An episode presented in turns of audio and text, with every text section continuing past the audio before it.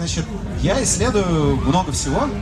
Э, в основном я работаю в институте Макса Планка, это немецкая академия наук, и там я занимаюсь генерацией последовательностей на естественном языке или генерацией нот. Вот, в общем, если есть последовательность дискретных штук, то я пытаюсь сделать какие-нибудь нейросетки, которые бы ее генерировали, чтобы было прям похоже на человека или лучше. Прям такая идея основная. Тут есть какие-то статьи. Вот если вы прям занимаетесь программированием и любите читать статьи, вы можете вот э, потом их как-нибудь почитать. Эм, да, и среди прочего, я, мы, к примеру, делали такой проект нейронная оборона, где, в общем, песни в стиле Егора Летова писала нейронная сеть. Вот мы сегодня про этот проект тоже поговорим. Следующий слайд. Вот. И, в общем, когда мы сделали нейронную оборону, мы подумали, что, окей, это довольно прикольно, прикольно, что алгоритмы могут делать какие-то штуки, которые казалось, что они творческие. Ну, мы же думали, что люди только могут делать творческие вещи до этого. А потом оказалось, что, в общем, ну, иногда и алгоритм может делать что-то, что людям кажется творчеством. Вот, и мы сделали такой проект, который называется Created Labs. Created Labs — это проект, где мы пытаемся исследовать творческие приложения искусственного интеллекта. И следующий слайд. А еще, среди прочего, последний год я работаю в компании Abby, и мы занимаемся применением искусственного интеллекта к совсем не творческим как раз вещам, к анализу документов. И вот э, мы пытаемся сделать так, чтобы бюрократов в мире больше не было, а всех бюрократов заменил искусственный интеллект. А бюрократы пошли собирать цветы, там, писать стихи, заниматься какими-то более позитивными, прикольными штуками. Зачем корпеть и дышать пылью? Это неправильно. Вот. А, компания Абби на самом деле довольно давно появилась, э, до того, как машинное обучение стало мейнстримом. Типа в 89 году, когда в Советском Союзе разрешили делать кооперативы, несколько людей, выпускников физтеха, решили, что надо заменить всех советских бюрократов на алгоритмы и стали делать решения в области OCR. OCR — это когда мы берем картинку и вытаскиваем из нее текст. Ну а потом одно за другим, и в общем сейчас компания Аби делает очень много всяких решений для автоматического процессинга документов и продает их по всему миру. Мы одна из немногих компаний, которая больше денег зарабатывает в мире, чем в России. То есть как бы мы работаем в России, а зарабатываем везде, где можем, не только в России. Это тоже довольно прикольно. Вот, и мы очень много занимаемся исследованиями искусственного интеллекта, в частности, 25% оборота мы вкладываем в R&D. Потому что мы понимаем, что R&D это такая аббревиатура Research and Development. Это как бы самая важная аббревиатура, если вы хотите заниматься чем-нибудь инновационным. Вот если вы не тратите денег на исследование и развитие, то, скорее всего, э, все будет плохо в вашей жизни через некоторое время. Да, э, давайте следующий слайд. Вот, и э, этот слайд, он такой сборный про то, где мы применяем машинное обучение. Это на самом деле не только Абби, но и все, все применяют машинное обучение, сейчас очень много где. Давайте попробуем вместе с вами а, пообсуждать примеры, потому что, может, вы сами знаете. Вот вы знаете, где машинное обучение применяется в банках? Кто знает, скажите, скажите, поднимите руку. Машина обучения в банках. Что? Что? Да, вот вы знаете? Скоринг, распознавание чека. Классно. Вы не зря у вас написано наука про на футболке. Скоринг. Что такое скоринг? Это к вам пришел человек, или даже не человек, а компания. И такая говорит, хочу кредит на 100-500 миллионов рублей, строить буду мельницы. Не хватает мельниц в мире. Ну и вам нужно оценить, давать ему кредит, не давать, вернет он или не вернет. И вы берете, и вместо того, чтобы просто смотреть на него в его честные глаза и пытаться разобраться, вернет он вам долг или нет, вы вместо этого поднимаете, допустим, всю историю его компании, к примеру, смотрите, часто ли он ходит в мировые суды, чем дело заканчивается, автоматически анализируете решения судов по предыдущим каким-то случаем или упоминание его компании в новостях.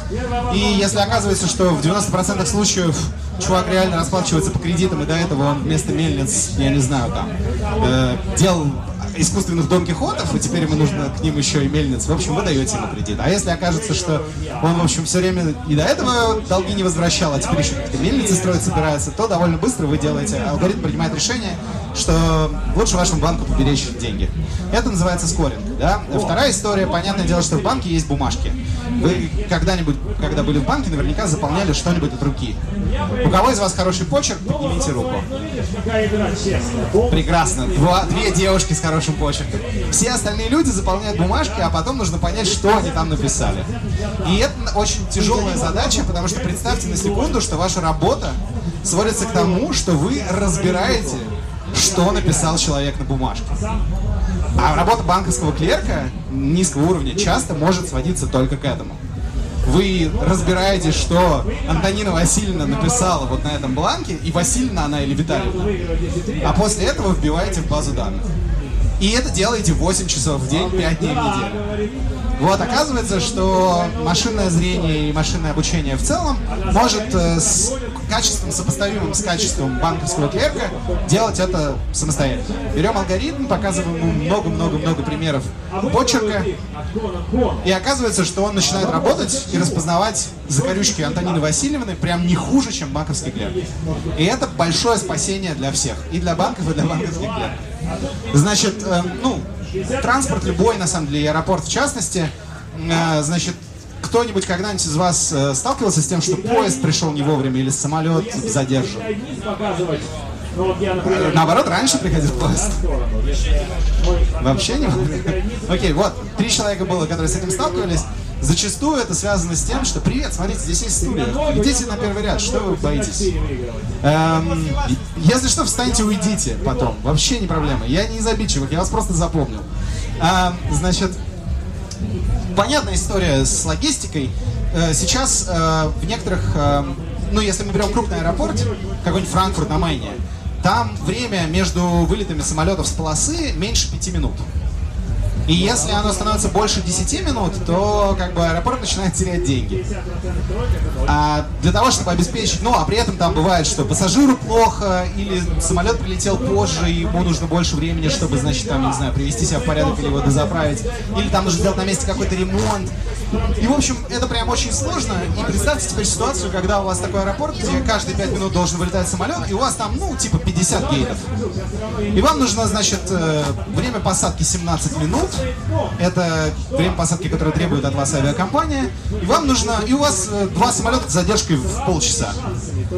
И представьте себя на месте человека, который должен одновременно держать в уме, что происходит на 50 с лишним гейтах, что происходит у него на полосе и куда, собственно, ему приткнуть вот эти два самолета, которые идут задержки. Ну, в общем, если вы не Цезарь, в вашу голову эта информация не влезет. В алгоритм эта информация влезает, и машинное обучение позволяет, э, там, по-моему, последние данные, которые я слышал, на 30% сократить задержки. То есть мы берем, внедряем систему, заменяем людей на робота, на 30% уменьшаем количество задержек логистических в, в одном отделе взятом э, транспортном узле. Закупки логистика, тоже понятная история. Представьте, короче, вам надо что-нибудь отправить на экспорт в Камбоджу. Почему бы нет? Кубань решила продавать Э, давайте, что может продавать? Чай. Краснодарский чай продавать в Камбоджу. Там плохой чай, в Камбодже хороший чай расти не может, очевидно. К вам пришли какие-то импортеры из Камбоджи и говорят, вот у нас 800 э, документов, которые требуются для импорта чая в Камбоджу, и подпись Далай-Ламы, которая тоже необходима, чтобы продавать чай в Камбодже. И у вас еще есть помимо этого российские документы, которые вам нужно заполнить. И вам нужно заключить с ними экспортно-импортную сделку. А вы не знаете, кто эти люди, и вы довольно, ну, беспокоитесь за ваш чай по понятным причинам. Э, вот у Альби, к примеру, есть решение, которое позволяет автоматически проверять э, документы на том языке, значит, на котором пришел к вам ваш импортер. А, причем у нас есть всякие довольно странные языки, мы, по-моему, телугу умеем, к примеру, то есть какие-то странные языки помимо английского, немецкого и французского. Мы автоматически, во-первых, проверяем, какие документы они предоставили, во-вторых, проверяем, соответствуют ли они закону той страны. Может быть, в Камбодже не нужна подпись Далай-Ламы, может быть, это все чушь какая-то. А, и третья штука, мы используем Distributed Ledger Technology, это, по сути, блокчейн, только такой блокчейн для взрослых, который как бы работает э, через... По такому же самому принципу, на самом деле. Вы не очень доверяете человеку, вы хотите, чтобы все транзакции были зарегистрированы и записаны в такую большую книгу, э, такую, чтобы, если что, потом можно было найти концы, кто кому продал плохой чай. Вот. И мы, собственно, используем DLT и машинное обучение для того, чтобы ускорять экспорт и импортную сделку. Мы сейчас умеем экспорт из России ускорить в 10 раз по времени. Э, это довольно круто, по-моему. А, соцсети, давайте не будем трогать соцсети, вы все понимаете. Кто не понимает, как используется машинное обучение в соцсетях? Поднимите руку, скажите честно я. Нет, вы не понимаете? Блин, плохо. Кто понимает, как используется машинное обучение в соцсетях? Нет, все-таки есть люди, которые не понимают. Смотрите. Короче, у вас есть лента во ВКонтакте? Вы замечали, что вы не все посты ваших друзей в ней видите? Не замечали? Если... Замечали. Отлично.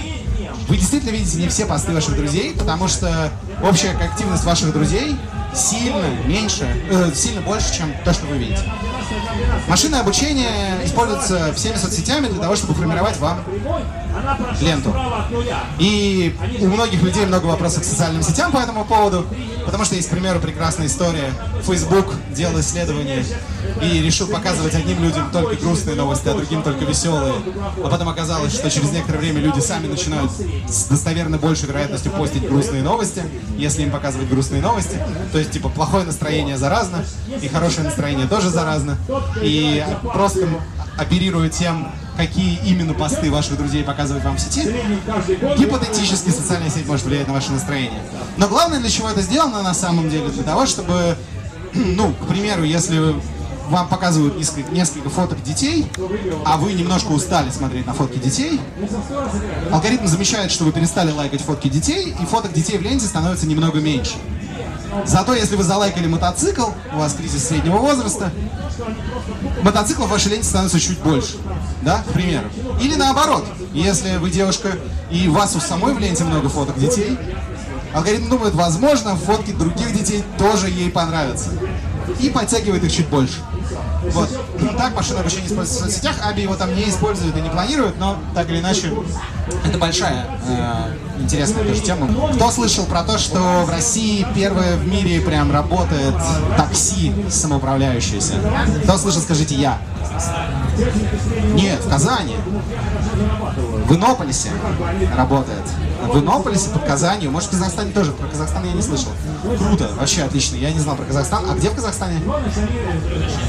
А, не уточняет, неизвестный. Окей. Ну, в общем, в Иннополисе точно известно. Под Казанью ездят два самодвижущихся э, беспилотника Яндекса. И это возможно, благодаря машинному обучению. Э, в искусстве сейчас говорить не будем, в медицине. Э, оказывается, что если нейронным сетям показывать фотографии легких и говорить, это легкие больные раком, а это легкие не больные раком, и делать это довольно долго и настойчиво, через некоторое время нейронная сеть начинает ставить диагноз лучше, чем неплохой диагност. А иногда даже лучше, чем хороший диагност. Давайте дальше. Это, в общем, я примерно рассказал про то, чем занимается вообще машинное обучение, и мы в АБИ в частности. Давайте поговорим про то, почему мы вообще хотим разговаривать с алгоритмами. Вернемся вообще к теме, которая была заявлена. О чем мы сегодня поговорим? Сначала мы поговорим, когда вообще людям пришла в голову идея разговаривать с роботами, и почему это не криповая идея, почему на самом деле это нормально разговаривать с роботами. Если вы разговариваете с, роботом, вам не надо переживать. Все в порядке, и все хорошо. Дальше попробуем разобраться, почему алгоритмам трудно говорить. Кто пробовал разговаривать с какой-нибудь Алисой или с Сири? Ага. И как? Такое, да? Как бы, такой опыт. Вот, э, иногда бывает прикольно, но иногда тяжеловато. Вот мы обсудим, почему алгоритмам тяжело, почему алгоритм может легко э, поставить диагноз, есть ли у человека рак легких или нет, но почему алгоритму тяжело ответить на вопрос, ну что, как сам. Вот, да, почему-то алгоритму сложно ответить на вопрос, что, как сам. Эм, дальше мы обсудим, почему на самом деле говорящие алгоритмы это очень важно. И почему нам прям нужно их развивать. Прям если мы их прям вот разовьем, прям малина начнется. Очень хорошо останется. Эм, да, и Э, обсудим, как алгоритмы сейчас говорят, и почему этого недостаточно. Давайте следующий слайд. Э, кто знает прекрасную женщину? Ага, давайте скажите прям, я вам микрофон. Это Ада Ловлейс, совершенно верно, или Лавлейс.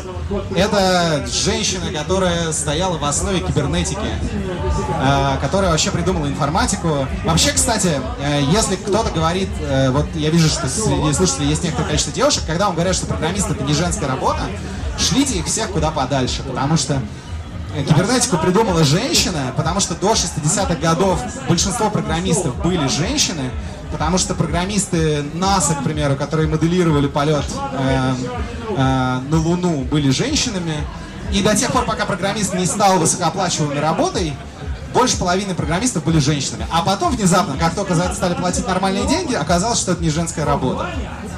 Хотя до этого никто об этом не знал, и казалось, что программист и секретарша это примерно одно и то же. Сидит, набирает кнопочки какие-то.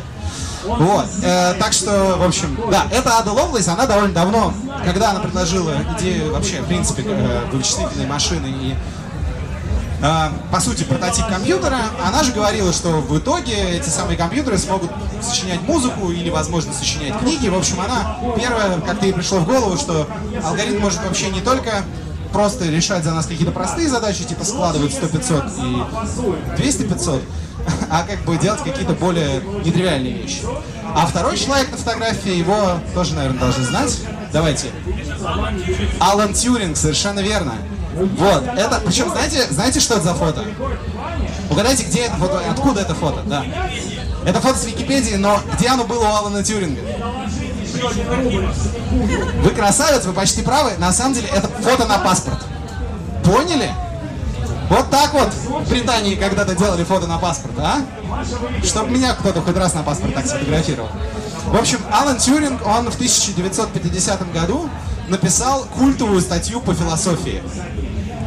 Мало кто об этом говорит, но это была статья по философии, она опубликована в журнале Mind, и в этой статье он предложил Imitation Game. Игра в имитацию. Собственно, фильм про Алана Тюринга с Бенедиктом Камбербэтчем в главной роли так и называется. Давайте следующий слайд. Вот. Эта картинка полностью описывает самую читаемую статью в журнале Mind. Эта картинка описывает тест Тюринга. Значит, э, в чем была идея Тюринга? Идея его была проста, как примерно 2 копейки. Тогда, в те времена, была такая популярная салонная игра. Леди и джентльмены разбивались на группы по трое и, значит, передавали друг другу записочки. Значит, задача женщины была отвечать на вопросы правду, задача мужчины выдать себя за женщину. А третий судья, значит, получал эти записочки и пытался угадать, разговаривает он с женщиной или с мужчиной. Вот такая была салонная британская игра. Алан Тьюринг увидел ее и подумал, господи, надо же заменить женщин на компьютеры. Конечно. И, собственно, написал самую читаемую статью по философии в журнале Mind, в которой сказал, ребята, я все понял, если мы хотим создать по-настоящему разумную машину, она должна играть в такую игру. Она будет переписываться с судьей, судья должен будет решить, с машиной он разговаривает или с человеком, и если, выбирая между машиной, пытающейся казаться человеком, и человеком, являющимся человеком, судья будет ошибаться и все равно, что кидать монетку, тогда, значит, машина так же разумна, как человек. Вот такая богатая идея пришла в голову Алану Тюрингу.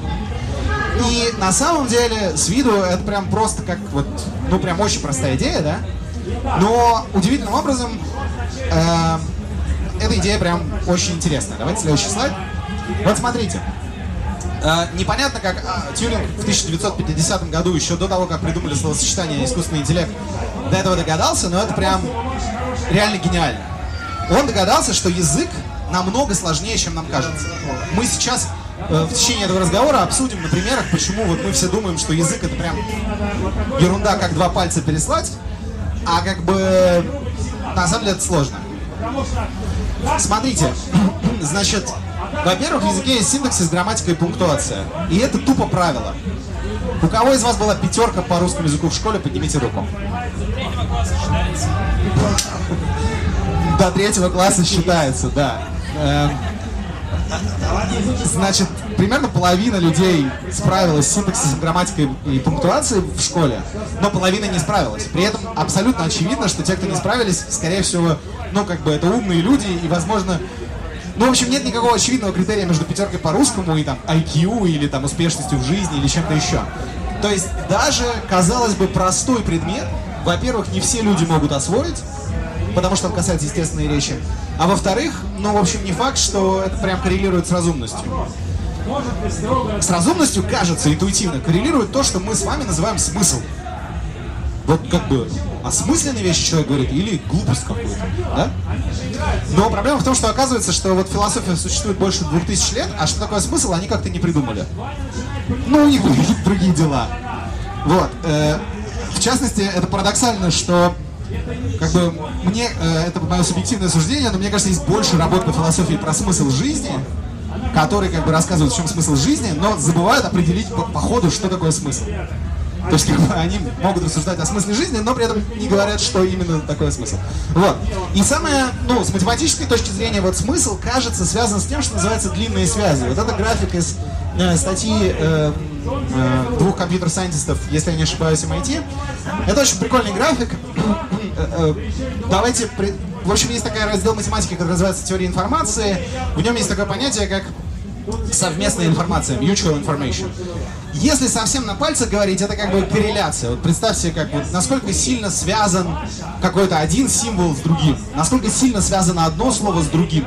Представьте, что вот человек говорит там, Петр вошел в квартиру. Точка. Дальше там долгий абзац того, что происходит, и в каком-то предложении человек говорит, он увидел спящего кота.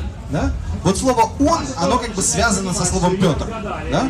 Мы это понимаем, когда читаем текст. Ну, потому что если больше не было мужских персонажей, то как бы вот до этого момента мы дошли, и «он», оно как бы немножко коррелирует со словом «Петр». Вот это вот совместная информация. И вот на этом графике они собрали такую совместную информацию, построили график, как она убывает с расстоянием в словах. Представьте, вот Петр был в начале абзаца, а потом местоимение «он» было через там 6 или 7 символов, э, э, слов, простите. Понимаете, да? И вот они построили график. Ну, понятное дело, что когда слово на первой позиции, оно само с собой связано на 100%, а дальше оно как-то снижается. И оказалось, к примеру, что человеческий геном убывает примерно так же, как французские тексты.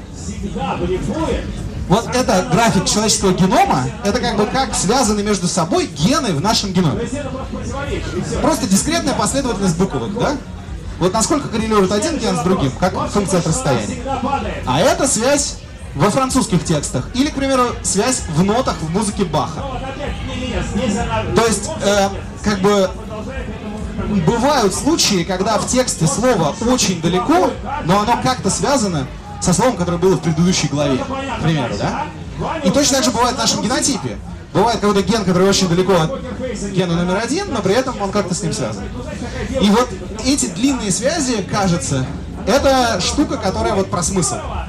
Вот смысл это то, что мы умеем вынимать из текста и как-то держать в голове. И проходит четыре главы, а потом опять появляется какой-нибудь Жан Вальжан и начинает рассказывать про то, как он был угнетен эм, значит, на каких-нибудь там чертовых имперских верфях, и мы такие, а, да, это же было вот тогда, когда они первый раз встретились, а теперь они встретятся второй раз, и все будет еще хуже. В общем, мы как-то вот понимаем, что из всего того, что было 4 главы назад, надо запомнить вот эту историю, как бедный Вальжан страдал на каких-то верфях. И это про смысл.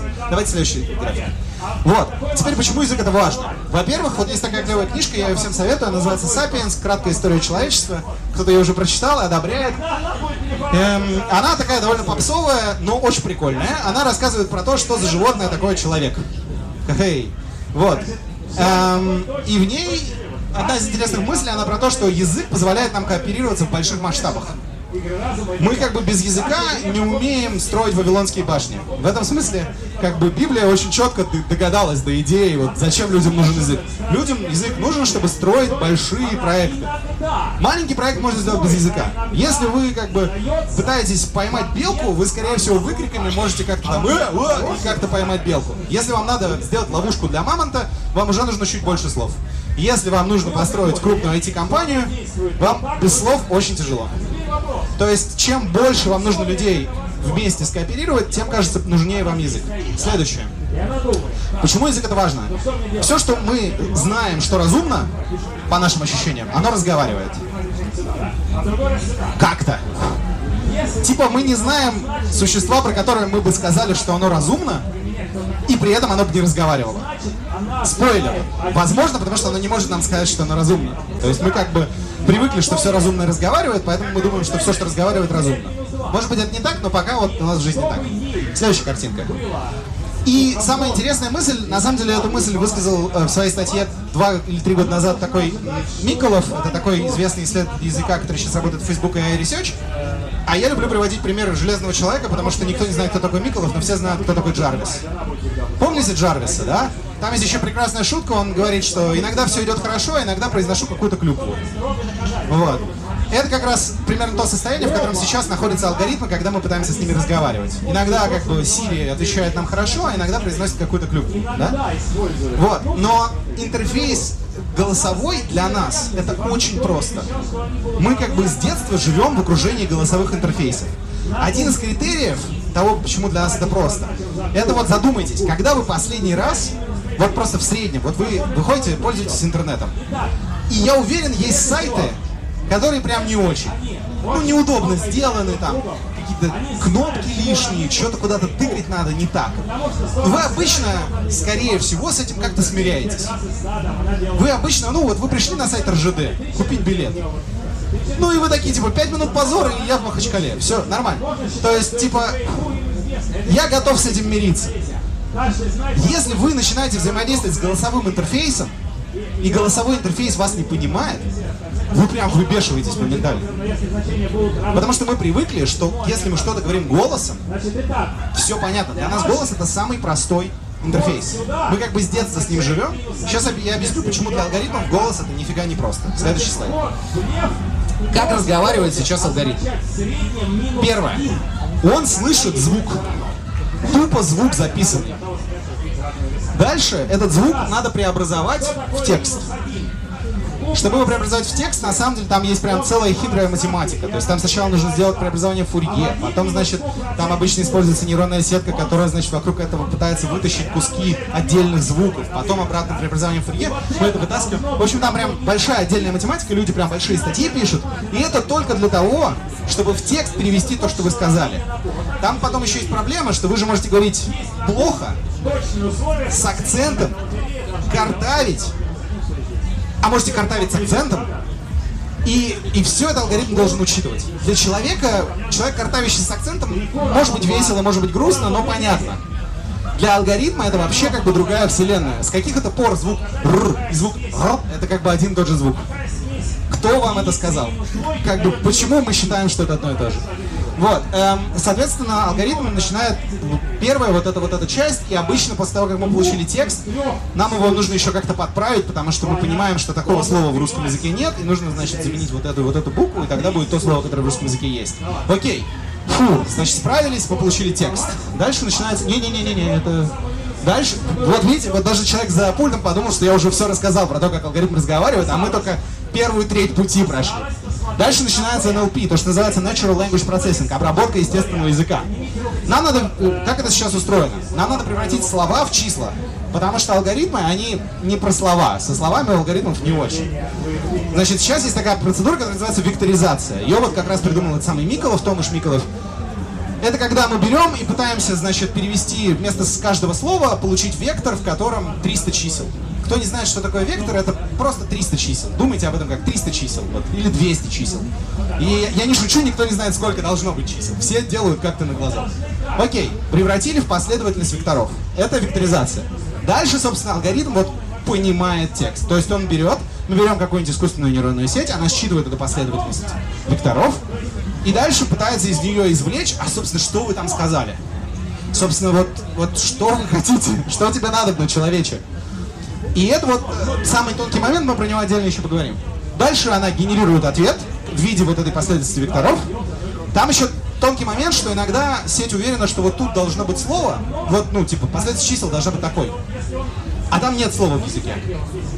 Ну, типа, нет. Ну, люди не придумали слова для этого. Ну, как-то не озаботились. Нам было не надо. И это прям сложно. И в этот момент как раз часто происходят ошибки, когда сеть какое-то странное слово вам дает. Ну вот. И дальше, после всего этого, казалось бы, вот все же уже справились. Надо еще все это превратить опять в речь. При помощи технологии генерации речи, которая называется text-to-speech. И это тоже отдельная пляска, когда мы текст преобразуем в звук, который звучит похожим на человека. Фух, вот так говорит алгоритм.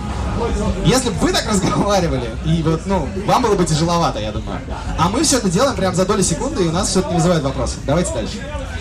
Самый, как бы, все этапы довольно сложные, но самый интересный для меня, про который мы будем говорить дальше, это этап, который называется, следующий слайд, понимает.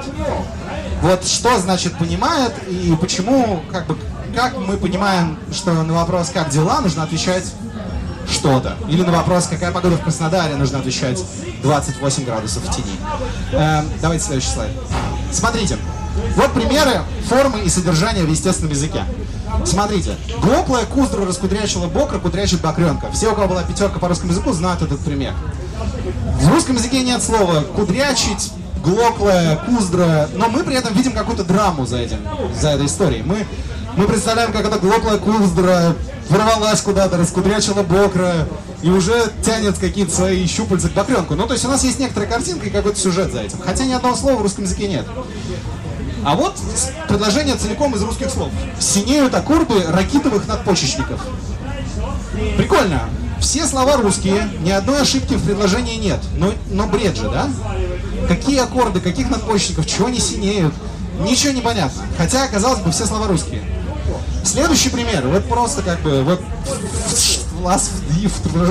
вот как бы просто русские буквы, но тут нет ни смысла, ни формы, ни содержания, да? И вот пример. Я два года эту игру ждал, можно грабить Куруваны, да?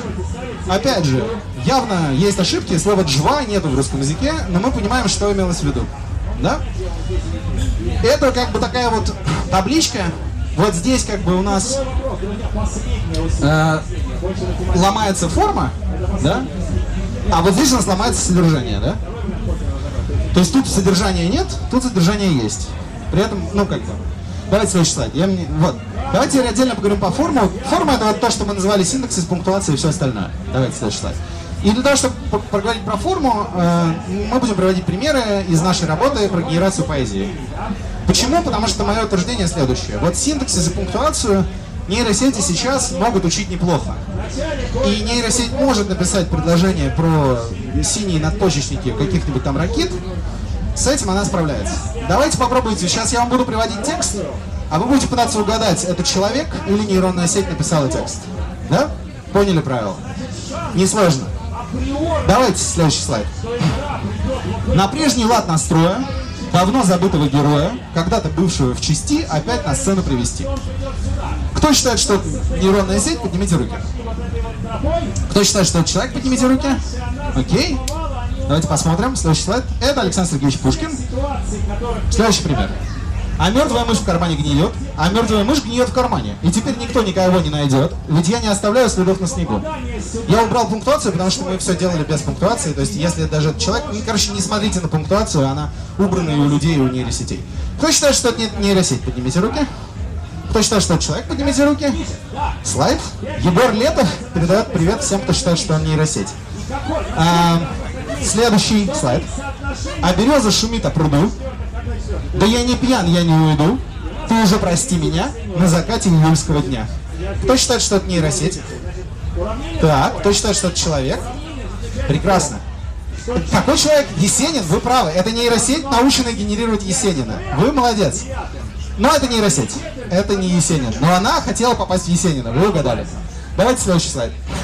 Вижу вас, злачные нивы, с стадом буланых коней, с дудкой пастушеской вывах бродит апостол Андрей. Кто считает, что это нейросеть? Кто считает, что это человек?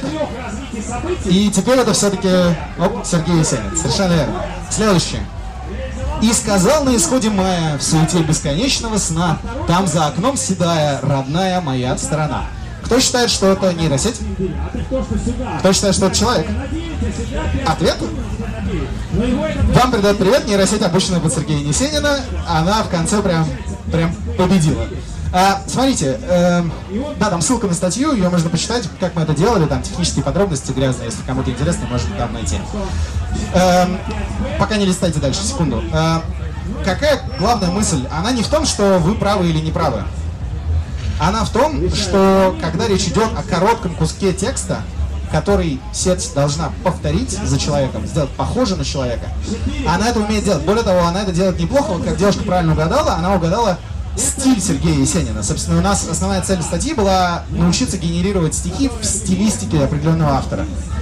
А что такое стиль? Это на самом деле интересный вопрос. И литературоведы, когда вы спрашиваете их, что такое стиль Сергея Есенина, как он формально определяется, они не знают.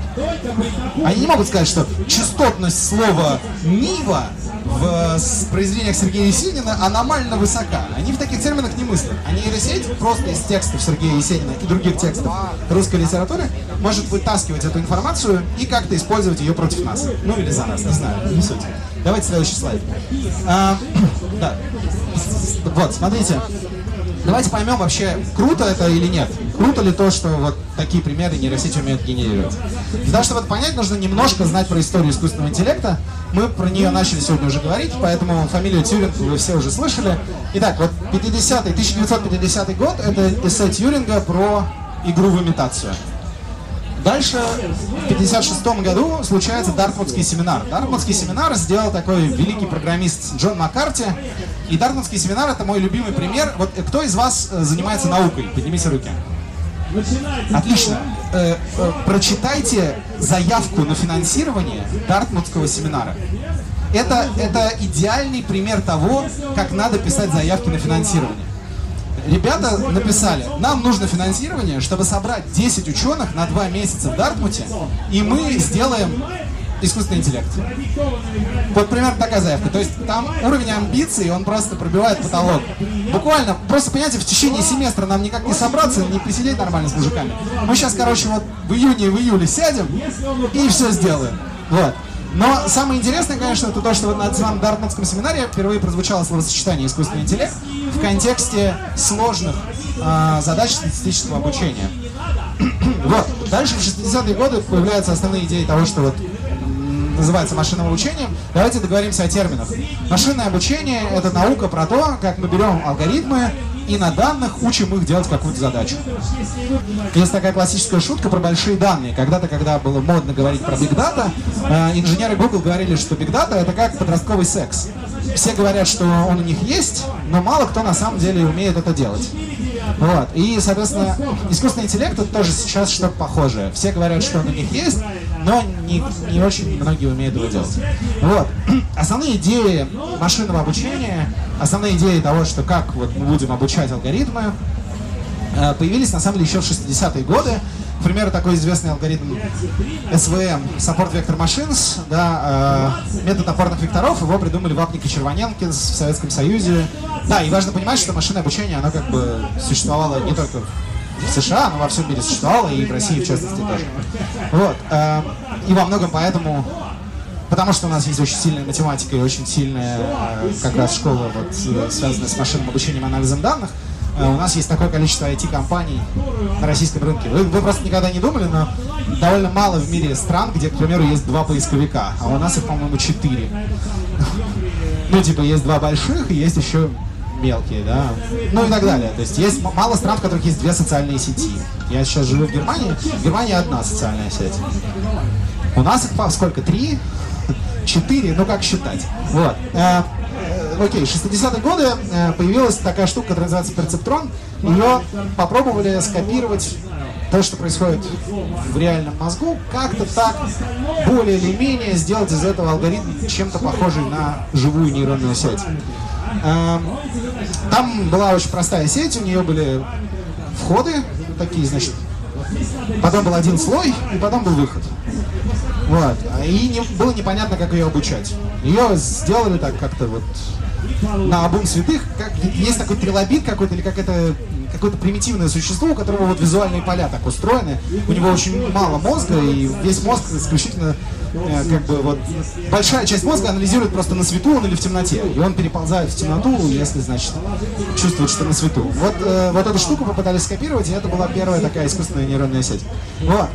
Дальше, в 80-е годы, да, дальше оказалось, что идея прикольная, но ничего уже не обучить. То есть, в принципе, ученые, они ленивые люди. Когда им кто-то говорит, что мы сейчас сделаем алгоритм, он будет делать вашу работу за вас, ученые всегда такие, да, отличная идея, ненавижу обрабатывать результаты физических экспериментов. А потом оказывается, что он что-то не очень хорошо с этим справляется, и все что-то загрустили. И случилась первая зима искусственного интеллекта, когда все такие, ну да, это прикольная штука, но это не работает. Потом случились 80-е годы. В 80-е годы данных стало больше, И оказалось, что на самом деле можно брать какие-то бизнес-приложения, использовать алгоритмы искусственного интеллекта, не обязательно нейронные сети, какие-то просто алгоритмы, и получать результат. К примеру, вот в 89 году компания Abbey стала использовать методы машинного обучения для того, чтобы извлекать, значит, э, превращать фото документов в текст. Да? А, и оказалось, что окей, на самом деле это работает в некоторых областях иногда. Все таки ну, неплохо. Потом случилась вторая зима, потому что, опять же, все-таки сказали, ну, ребят, ну это, конечно, работает, но ну как-то мало, вы так столько денег на исследования просите, что вам вообще надо от этой области? Вот, и сейчас мы переживаем такой третий ренессанс, потому что оказалось, что, во-первых, данных стало еще больше благодаря интернету. Сейчас как бы те объемы данных, на которых мы сейчас можем обучать алгоритмы, они на порядке больше, чем те объемы данных, которые были вот тут у ребят. А во-вторых, оказалось, что очень дешево, компьютеры стали очень дешевыми. То есть вот, вот, вот эта штука, она в несколько порядков мощнее, чем а, алгоритм, на котором Тюринг пытался, значит, расшифровывать, не, механизм, на котором Тюринг пытался расшифровывать, а, что там пишут немцы друг другу во время Второй мировой войны, да. А, и, в частности, вычислительные мощности оказались доступными благодаря развитию GPU. Что такое GPU? Это графические карты. А, кто из вас играл в стрелялки когда-нибудь? Прекрасно. Вы помогали развитию машинного обучения с двух сторон. Во-первых, э, довольно много интересных историй про машинное обучение и про то, что называется обучение с подкреплением, придумывали, разрабатывая ботов для стрелялок. Ну, люди хотели стрелять в умных ботов, человеку доставляет удовольствие убивать разумные существа почему-то. Вот, пусть и на экране. И как бы, соответственно, вот разрабатывали более умных ботов. А во-вторых, э, э, использовались видеокарты. А видеокарта это много-много-много-много процессинг юнитов, которые берут, разбивают ваш экран на треугольники и в каждом треугольнике делают похожие вещи. А потом где-то в середине нулевых какой-то талантливый ученый подумал, слушайте, секунду, но ведь это же можно делать для любых параллельных вычислений. Если просто есть какой-то алгоритм, который состоит из большого количества похожих, одинаковых операций, Давайте вместо того, чтобы вычислять, что там камень должен быть, или песок, или листики должны шевелиться в треугольнике, давайте вместо этого там матрицы складывать, или что-нибудь еще такое, вот, что параллелизуется. И сейчас компания NVIDIA, которая производит э, графические карты, оказалась э, занима- лидером на рынке продуктов для научных вычислений. Сейчас э, на графических картах люди считают науку и, среди прочего, считают искусственные нейронные сети. Потому что искусственная нейронная сеть хорошо параллелизуется. Давайте дальше. Вот. А, соответственно, почему сейчас про это стали много говорить, хотя идеи появились уже там в 50-е, 60-е годы, что можно делать алгоритмы, которые могут думать за нас. Во-первых, потому что не было данных вычислительных мощностей, соответственно, люди приходили такие в очках, говорили, ну подождите, ну это же но это же должно работать. Им говорили, ну оно же не работает, иди отсюда, мальчик. И они уходили грустить, дальше пились какие-то гранты. А сейчас оказалось, что, в общем, более-менее любой студент и даже школьник может взять, э, пойти на сайт kaggle.com, качнуть оттуда данных и там сделать какой-нибудь алгоритм для поиска, э, значит, не знаю, что-нибудь там, детектирование э, э, подозрительных мошеннических операций при работе с э, банковскими картами. Вот есть такой, например, датасет на Kaggle.com. Там прям много данных, и реально можно взять, просто из коробки какой-нибудь алгоритм запустить, и прям с хорошей точностью вычислять, что, а, вот это жулик, это нечестная операция. Очень классно работает. Вот. А, а, второй момент. Э, часто, когда вот, допустим, мы берем генерацию стихов, и алгоритм может сгенерировать короткое стихотворение, да, бессмысленное и короткое. А написать роман алгоритм не может сам. И, ну, люди говорят, слушайте, ну это значит не работает. Что за фигня? Роман написать нельзя? А ты говоришь, слушайте, а что такое смысл? А что такое качественный роман? Вы можете как-то формализовать? И человек говорит, нет, не могу. То есть на самом деле в тех случаях, когда мы можем сформулировать хорошую метрику качества работы алгоритма, когда мы можем сказать, вот это хорошие стихи, а это плохие стихи. Вот это осмысленная речь, а это бессмысленная речь. Тогда мы можем алгоритм тренировать. Когда у нас метрики качества хорошие нет, то тогда пока мы не можем решать прикладную задачу. Следующий слайд. Вот, теперь давайте про содержание. На самом деле метрика качества, она напрямую с содержанием связана. Давайте. Смотрите, вот как бы здесь есть какое-то содержание, но не, из непонятных слов. И здесь есть какое-то содержание из понятных слов с ошибками. Значит, содержание это куда более сложная штука, потому что все слова не русские, а смысл какой-то есть. Давайте следующий слайд. Вот. А, возможно, люди понимают, что такое смысл, потому что люди люди. И это самый грустный ответ. Если мы понимаем, что такое смысл просто потому, что мы живем в физическом мире, и у нас есть очень много данных, мы можем, значит, трогать железо, чувствовать гравитацию и так далее, довести алгоритм до этого состояния довольно трудно. То есть у людей есть то, что называется интуитивное ощущение физики. Возможно, это очень важная часть нашей разумности, потому что если вы когда-нибудь видели, как маленький ребенок взаимодействует с миром, он очень легко переносит что-то, что он узнал про один физический объект на другой физический объект. К примеру, ребенок понимает, что если яблоко падает, то и апельсин упадет. И даже кубик, несмотря на то, что он не круглый, тоже упадет. А алгоритму нужно показать, что кубик падает, и апельсин падает, и ничего не летит вверх. Потому что у алгоритма нет интуитивного представления о том, как работает физика. Да, дальше построение гипотезы по малому объему данных. Дети очень часто умеют строить по одной точке. А, а, один при, пример приводится ребенку, и ребенок понимает, как это работает. Э, в машинном обучении это называется one-shot learning, и это сейчас активно развивающаяся тема, как можно по одному примеру построить какую-то гипотезу. Вот, к примеру, давайте там. Э, если ребенок не знает, как выглядит овечка, он не видел никогда овечек, но, допустим, ребенок видел коз. Он, когда видит овечку, он назовет ее козой. И это неплохой вариант. Ну, то есть, типа, это действительно самый близкий аналог из известных ему, да? Вот алгоритм, он в таком случае тоже, скорее всего, вот визуальные алгоритмы, они классифицируют овцу как козу. А вот если, допустим, ребенок э, никогда не видел скрипку, а видел гитары, и посмотрит на скрипку, он может назовет ее гитарой. Вот алгоритм с этим уже намного сложнее, потому что как только мы начинаем что-то масштабировать, как только мы начинаем отходить как бы вот э, стандартного набора данных, на которых мы обучились, у алгоритма начинаются проблемы. Вот. Дальше ребенок сам может понимать, что такое хорошо, что такое плохо, сам предлагать идею. То есть, к примеру, я колю дрова, и если, значит, я дрова расколол на сопоставимые размеры, э, это хорошо, а если я, значит, наколол какое-то количество щепы и остался огромный пень, это, наверное, плохо. Вот как ребенок это формулирует и почему он понимает, что это хорошо, это отдельный вопрос. Алгоритмы сейчас не умеют сами придумывать себе задачи. Да? И вот, возможно, построение гипотезы по малому объему данных и формирование метрики качества – это связанные вещи. Вот интуитивно кажется, что вот смысл, он про это. Разумность, она про это. Но как это формально описать, мы пока не понимаем. Давайте следующий слайд. Вот. Это очень важный слайд, я прям за него топлю. Я считаю, что машинное обучение может стать новым книгопечатанием. Вот прям вот, придумал Гутенберг печатный станок. И что стало происходить? Мы стали, получили возможность передавать информацию другим людям, причем мы можем даже их не знать лично. Вы читали Пушкина, но явно с ним не встречались, я надеюсь. А, вот, э, вы, мы можем передавать информацию из головы в голову без прямого взаимодействия и можем накапливать ее экспоненциально. Да? Давайте вот следующий слайд. Смотрите, книжки систематизируют знания о мире и передают их от человека к человеку, позволяют сохраниться, двигаться вперед, стоя на плечах гигантов, да, как Ньютон сказал, да, что я стоял на плечах гигантов. Любая научная статья начинается с обзора литературы.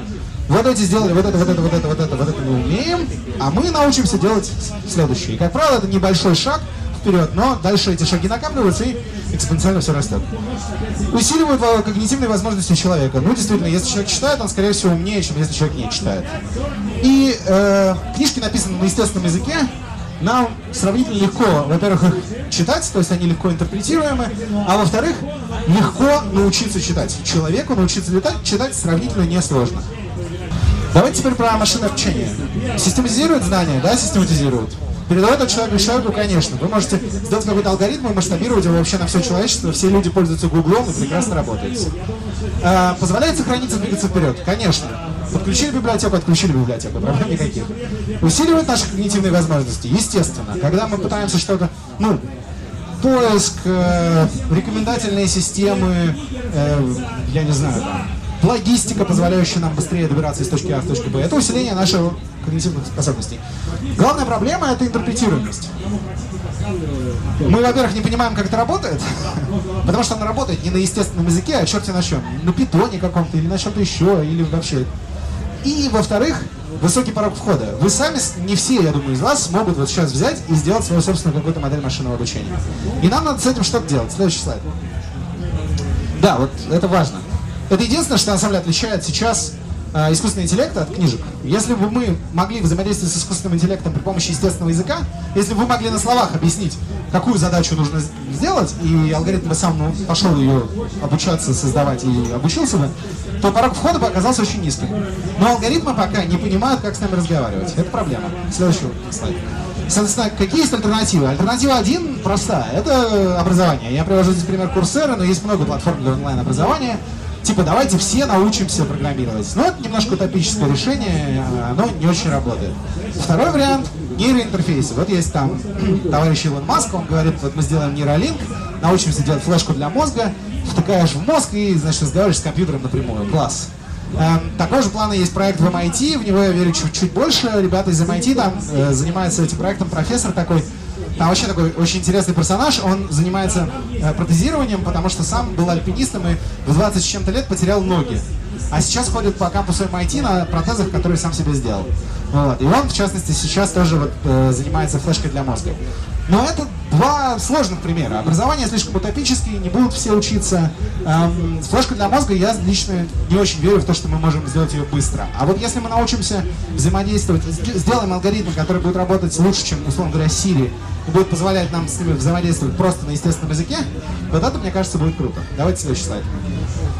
Собственно, давайте потихоньку закругляться, и будет время для вопросов. Понимание нашей с вами речи это очень важный этап для искусственного интеллекта. Потому что если мы научим искусственный интеллект с нами разговаривать, то мы сможем использовать его где захотим, в тех количествах, как захотим, и это может делать каждый. Это очень важно. А, для того, чтобы этого самого понимания естественного языка добиться, нам нужно разобраться, что мы сами вкладываем в слово смысл, вот, и вообще, может быть, придумать другую концепцию разумности. Может быть, идея Тюринга про то, что разумность связана со способностью разговаривать э, друг с другом на естественном языке, может быть, она не верна, но у нас пока нет другой концепции разумности. Вот.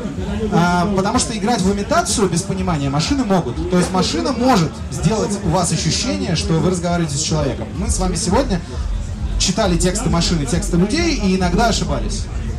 Но это как бы нечестная игра в имитацию. Это не, не общение вот, вот э, в том виде на естественном языке, который мы бы хотели получить.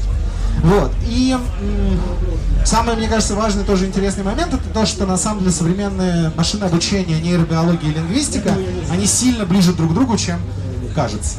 То есть, э, если вы, допустим, учитесь лингвистике, вполне возможно то, что вы э, знаете или ваши представления о языке могут быть очень востребованы для людей, которые занимаются машинным обучением, или для людей, которые занимаются нейробиологией, и наоборот. На самом деле, три науки должны э, намного больше взаимодействовать между собой, если мы хотим научить алгоритмы разговаривать на естественном языке. Все, спасибо большое. Следующий слайд, там вот есть почта, и можно переходить к вопросам. Спасибо. Да. Отлично. Да, давайте. А, можно вкратце рассказать, машинное обучение это нейросети, а, какое-то эволюционное программирование, еще что-то, то есть Да, есть какое-то можно. дерево, которое Значит, смотрите, нарисовать. машинное обучение состоит из трех компонентов. Первое, у вас есть данные, без данных не бывает ничего. Второе, вы формулируете задачу, вы говорите, что мы хотим решать, с каким качеством. К примеру, мы хотим с такой-то точностью определять по лицу, что это за человек, и не ошибаться. Или хотим диагностировать рак по фотографии легких. И допустимый процент ошибок там 2%, к примеру, или 100% точность должна быть, неважно. И третий это алгоритм обучения. Алгоритмов обучения может быть много. а Главное, чтобы этот алгоритм работал так. Берем данные на вход, за счет некоторой обратной связи улучшаем нашу метрику качества на основании данных. То есть мы явным образом не объясняем алгоритму, где именно в легких рак. Мы просто показываем ему много больных легких и здоровых легких, и алгоритм сам должен через какую-то обратную связь научиться отличать одни от других. Да? Вот. Алгоритмы обучения бывают разными. Нейронные сети это один из типов алгоритмов машинного обучения. На практике сейчас используется довольно много разных алгоритмов, начиная с очень простых, как, к примеру, там, просто линейная регрессия, да, то есть берем по набору параметров, пытаемся предсказать какую-то величину. К примеру, по набору данных о человеке пытаемся предсказать его зарплату. Вот, я не знаю, мы знаем его пол, возраст, э, место, где он живет, э, образование, и пытаемся угадать примерно, э, на выходе получить одно число, как некоторую комбинацию, линейную комбинацию вот этих параметров, которые знаем. Это регрессия, это самый простой вариант. Есть какие-то более сложные, один из них это нейронные сети. А есть полный список? Полный список, ну я могу накидать какие-то основные, полный список, наверное, для того, чтобы по- можно пойти, к примеру, посмотреть. Есть такая хорошая книжка «Глубокое обучение» издательства дома, издательского дома Питер. Там в начале, в вводной главе есть прям список большой алгоритмов, их много. Ну, начинаем, я говорю, регрессия, а, э, это самое там, задачи типа регрессии, классификации, когда нам нужно сделать бинарную или мультикатегориальную классификацию, то есть, допустим, нам нужно разложить продукты по разным категориям, по их картинкам, к примеру, да? Потом эм, решающие деревья, решающие леса, э, нейронные сети, эм, там, нелинейные какие-то регрессионные алгоритмы. Их, короче, очень много, я не, ну, если вы мне скажете, какую задачу вы хотите решать, можно я могу сказать, какой алгоритм лучше использовать. а? Я хочу, собственно, вопрос был о том, а есть ли у нас понимание... Вопрос был... Вопрос был о том, собственно, есть ли у нас понимание, какой э, инструментарий нам нужен для решения, э, какого спектра задач он подойдет. То есть мы это делаем, это, это каждый раз садится человек и начинает думать, как он это будет делать, или Да. у нас есть способ построить универсальную систему, которая будет классифицировать То, что, вы, то, что вы говорите, это показывать. довольно прикольно. Это называется AutoML, автоматическое машинное обучение. Это когда мы по задаче пытаемся подобрать алгоритм, но сейчас оно работает скорее перебором. То есть мы просто берем систему, которая перебирает набор алгоритмов и дальше выдает нам какой-то вариант, который дает нам наибольшее качество. Но пока довольно часто работа там, людей, которых называют data scientist или инженер анализа данных, она как раз сводится к тому, что к нему вы приходите с конкретной задачей, он под нее предлагает алгоритм или сначала пробует один, потом пробует другой, потом пробует их как-то скомбинировать. Это такая довольно э, оккультная история с большим количеством ударов в бубен пока.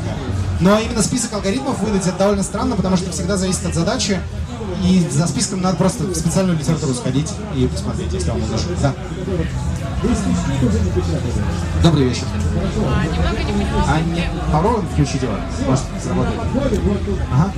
А, немного не поняла проблему с метриками качества, почему это привязано к. Метрики качества понимания, потому что у нас нет метрик качества понимания. Ну, вот просто пример про бревно, что там Да. Наполовину это хорошо, можно же это описать, что есть, э, до какой степени. Нет, смотрите, все верно. Ну, если... А, вы спрашиваете про ребенка, да? Почему ребенок может придумать метрику качества сам, а алгоритм не может? Вы про это спрашиваете? я, я к тому, что э, алгоритм же можно описать эти метрики. Так вот, штука-то в том, что ребенка вы не описываете это. Ребенок как-то сам понимает, что вот дрова надо рубить так. Вы, вы как бы не говорите ребенку, типа, ну, окей, может быть, вы не даете своему ребенку топор, что правильно, давайте какой-нибудь другой. Как бы, допустим, апельсин. Надо делить апельсин. Вот типа ребенок сразу понимает, что самый правильный способ деления апельсина тупо разобрать его на дольки. Вы не говорите никогда ребенку, что типа апельсин не надо резать. Он просто смотрит один раз, как вы типа чистите апельсин и начинает разбирать его на У дольки. меня просто есть ребенок, И что, он не разбирает на дольки? и бывают такие критерии хорошести, что я просто не понимаю, в чем они Нет, ну понятно, нет. Смотрите, главная фишка в том, что он сам может предложить его. Алгоритм сам не может предложить. То есть мы можем, как раз я пытался донести эту идею, что мы можем поставить внешний критерий, и он по нему справляется.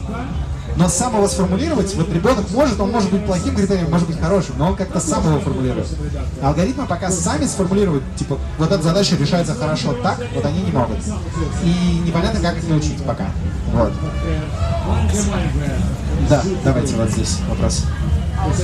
сказали, что у Есенина вот есть э, паттерн, да, и, соответственно, как литераторы не могут определить. Ну да. А, Очень. Нет, нет, смотрите, в чем, в чем э, прелесть-то? У CD есть просто некоторая модель. Вот, как, как бы мы эту модель не анализировали сами. Вот. И это отдельное тоже направление. Люди пытаются понять, чему именно научилась сетка, чтобы эту информацию вытащить и использовать, к примеру, там, для исследовательских целей. Мы этого не делали, да. Но это хороший вопрос, хорошая идея у нас она была. Мы, может быть, про это подумаем еще. Да. Давайте еще вопросы, если есть. Да, вот. А, сейчас. Да, да.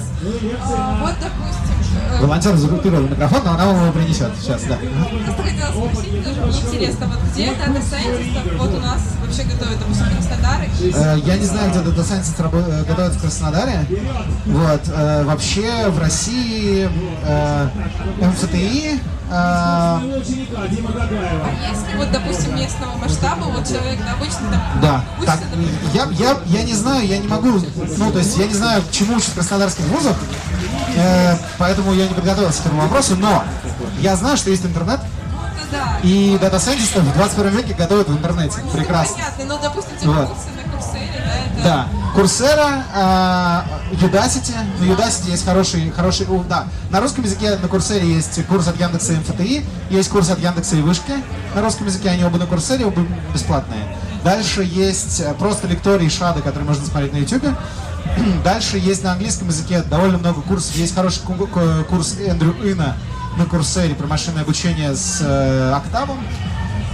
Есть курс на Udacity несколько курсов по машинному обучению. Там есть бесплатный гугловый курс про TensorFlow, к примеру. Вот, в общем, курсов много, их надо, ну, на- надо учить английский, конечно, и учиться в интернете. Это прям просто. А вот хватит ли этих курсов, допустим, чтобы на практике делать какие-то вещи? Что Хватит. Вопрос может быть несколько банальный, да? Вы упомянули преимущество человеческого интеллекта перед искусственным. Да. Но все же в популярной культуре уже давно муссируется. Когда нас всех убьют роботы? Мой любимый вопрос. Если бы я каждый раз получал руб, когда меня спрашивают, когда нас всех убьют роботы, я бы был очень богатым человеком. Не скоро нас убьют роботы, но типа... Вы хотите серьезный ответ или поржать? Серьезный ответ следующий. Есть недавно прекрасное интервью с Илоном Маском, где он два часа обсуждает искусственный интеллект, курит косяк и пьет вискарик. И он, среди прочего, говорит, ну, во-первых, совершенно непонятно, почему искусственный интеллект будет злым. Возможно, он будет добрым, потому что в целом люди такое, ну, типа, да, вот. Это первая мысль. Вторая мысль, она в том, что э, на текущий момент мы прям очень далеко от ситуации, когда э, это будет представлять из себя именно проблему, потому что мы не понимаем, что такое типа независимый агент, принимающий решения, и не понимаем, ну, в некотором смысле искусственный интеллект всегда, по крайней мере, еще очень долгое время будет от нас зависеть больше, чем мы от него, потому что, ну, ему нужно там электричество и другие всякие мелочи. И непонятно, зачем ему нас атаковать, то есть, типа, ну, это довольно странная идея. Вот, но главное, что... Главная, на самом деле, проблема в этом вопросе, она, типа, не в том, что этого не может быть, а в том, что это, как бы, на таком расстоянии от нашего текущего понимания ситуации, что я бы прям за ваших внуков даже не волновался, я бы так сказал. Давайте вот там был вопрос. Спасибо за лекцию. Вам спасибо, что пришли. Не знаю, как приятнее вам. другого слово приятнее. У меня более ближайший Давайте. к будущему вопрос, не отдаленно, а вот то, что должно Да. быть уже завтра. Э, Совершенно очевидно, что э, алгоритм э, в скором будущем станет частью команды, Да, той или иной команды. он уже является. Уже является. Да, конечно. Так вот, когда у нас возникает разбор, начинается разбор полетов, кто накосячил в команде, Да, то да. очень легко разобраться, когда все люди. А Да, когда да. среди них есть алгоритм или несколько, каким образом э, это Ой, это очень крутой вопрос. Э, на самом деле тут два ответа. Во-первых, у нас сейчас нет юридической базы, чтобы что-то сделать с алгоритмом, поэтому сейчас всегда виноват программист, который этот алгоритм деплоит и запускает. Вот. Вот. Но, да, э, второй момент, он на самом деле связан с тем, что для каких-то этических сложных вопросов есть отдельный вопрос, просто типа как делать эти- этичные алгоритмы. Как, к примеру, делать алгоритмы, которые бы были бы не дискриминировали людей по цвету кожи. Вот, и есть хороший пример. Смотрите, есть э, система аналитики напряженности, криминальной напряженности районов в каком-нибудь не очень благополучном городе США. И она говорит, вот в этом районе вероятность преступления выше, чем в том. Полицейские такие, все понял, не дурак, дурак бы не понял. Мы увеличиваем количество патрулей в этом районе, а в этом снижаем. Но штука в том, что в том районе, где как бы алгоритмы считают, что преступлений больше, там живут в основном афроамериканцы. Ну и идет подросток афроамериканский там, не знаю, курит э, траву или пиво пьет с пакета, а полицейский же он туда уже приехал. Ну, ему делать там нечего, он берет его, короче, приводит в участок. Ну, потому что он же уже там. И дальше это получается положительная обратная связь, потому что алгоритм такой, вот я говорил вам, да, вот, вот, нарушают. При этом, возможно, в белом районе подросток тоже пил пиво и курил марихуану, но просто его никто не увидел. Да? Э, И, соответственно, есть много... Сейчас это интересный вопрос. Э, Понятное дело, что при этом алгоритм не обучается, у него нет информации о том, где живут аф- афроамериканцы. Но он как бы восстанавливает эту информацию из других данных. И как бы непонятно, что с этим делать. И это чисто математическая задачка. Как сделать так, что мы хотим заниматься машинным обучением, но хотим при этом, чтобы информация вот из этих переменных оказалась за рамками принятия решений, потому что она приводит к несправедливому механизму. Вот, этим много исследователей занимаются. А второй вариант, э, не математический, а чисто такой лобовой, это есть такой прекрасный проект, называется moralmachine.com, MIT Lab делает его, MIT Media Lab. Они, кстати, вообще делают много прикольных проектов на стыке машинного обучения и этики. Они делали, кто видел Норман, проект Норман такой? Норман это прекрасно. Они натренировали искусственную нейронную сеть психопата. Очень здорово. Они, значит, взяли искусственную нейронную сеть, одной, ну, обучали просто сетку, которая по картинке подписывает изображение. Одну обучали на картинках из Википедии и подписи из Википедии, а другую обучали на картинках из Даркнета с подписями соответствующими. Вот. А потом показывали и одно и другое пятна Роршаха. И смотрели, что генерирует в подписях одна и вторая. Ну, естественно, та, которая обучена на Даркнете, где там всякие кровь, кишки, расчлененка, она как бы и видит в пятнах Роршаха. То есть, типа, одна пишет там, две бабочки летают над цветком, а другая пишет там, мужчина с отрубленной головой, значит, бежит за мальчиком. Ну, вот такое. Вот. Хороший проект.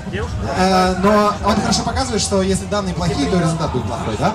А э, другой у них проект Moral Machine. Они берут, собирают данные с людей, вы можете туда прийти, и вам ставят такую ситуацию. Вы едете в машине, вы водитель, допустим, у вас есть пассажир, маленькая девочка, дорогу переходит бабушка. Если вы, вы не можете затормозить, если вы собьете бабушку, э, то она не выживет, но выживет девочка. Если вы объедете бабушку, то вы въедете в столб, и девочка умрет. Кого, какое решение вы примете? Вот, э, секунду. И оказывается, что решение... Ну, и потом там есть много разных вариантов. Можно двух девочек посадить в машину, там, заменить бабушку на дедушку или на пять дедушек и так далее. И они прям варьируют эти, собирают данные, и оказывается, что в разных регионах мира люди принимают разные решения. То есть в среднем, условно говоря, есть регионы, которые уважают старость, есть регионы, которые, наоборот, берегут молодых. Есть, где жизнь женщины дороже, есть регионы, где жизнь мужчин дороже. И они говорят, ну, ребят, вот мы будем делать самодвижущиеся машины, и мы просто собираем данные, на которых вот машина будет себя вести как среднестатистический водитель из этого региона. Чтобы как бы машина вела себя так, как считают люди. Если люди считают, что надо давить бабушку, машина будет давить бабушку. Если она не видит другого способа. Если люди считают, что нужно, значит, давить э, мальчика, будет давить мальчика. Вот такая логика. Чисто просто соберем данные и сделаем как у людей. Вот. Это другой подход к же задачам, и, возможно, для команд он тоже будет применяться. Просто сейчас пока этим еще не занимается. Давайте последний вопрос вот здесь. Да, давайте, вас был. Вот можно сбросить ответственность на алгоритмы? Вот кто будет нести ответственность за смерть? В будущем вообще. Я не знаю, это меня, я просто повторю, меня спросили, кто будет нести ответственность за смерть в будущем. А я, честно, не, не готов к такому глубине разговора, честно говоря. Э, Мне кажется, что вообще лучше, чтобы смертей было поменьше, и лучше бы, чтобы как-то вот с этим вопрос решить.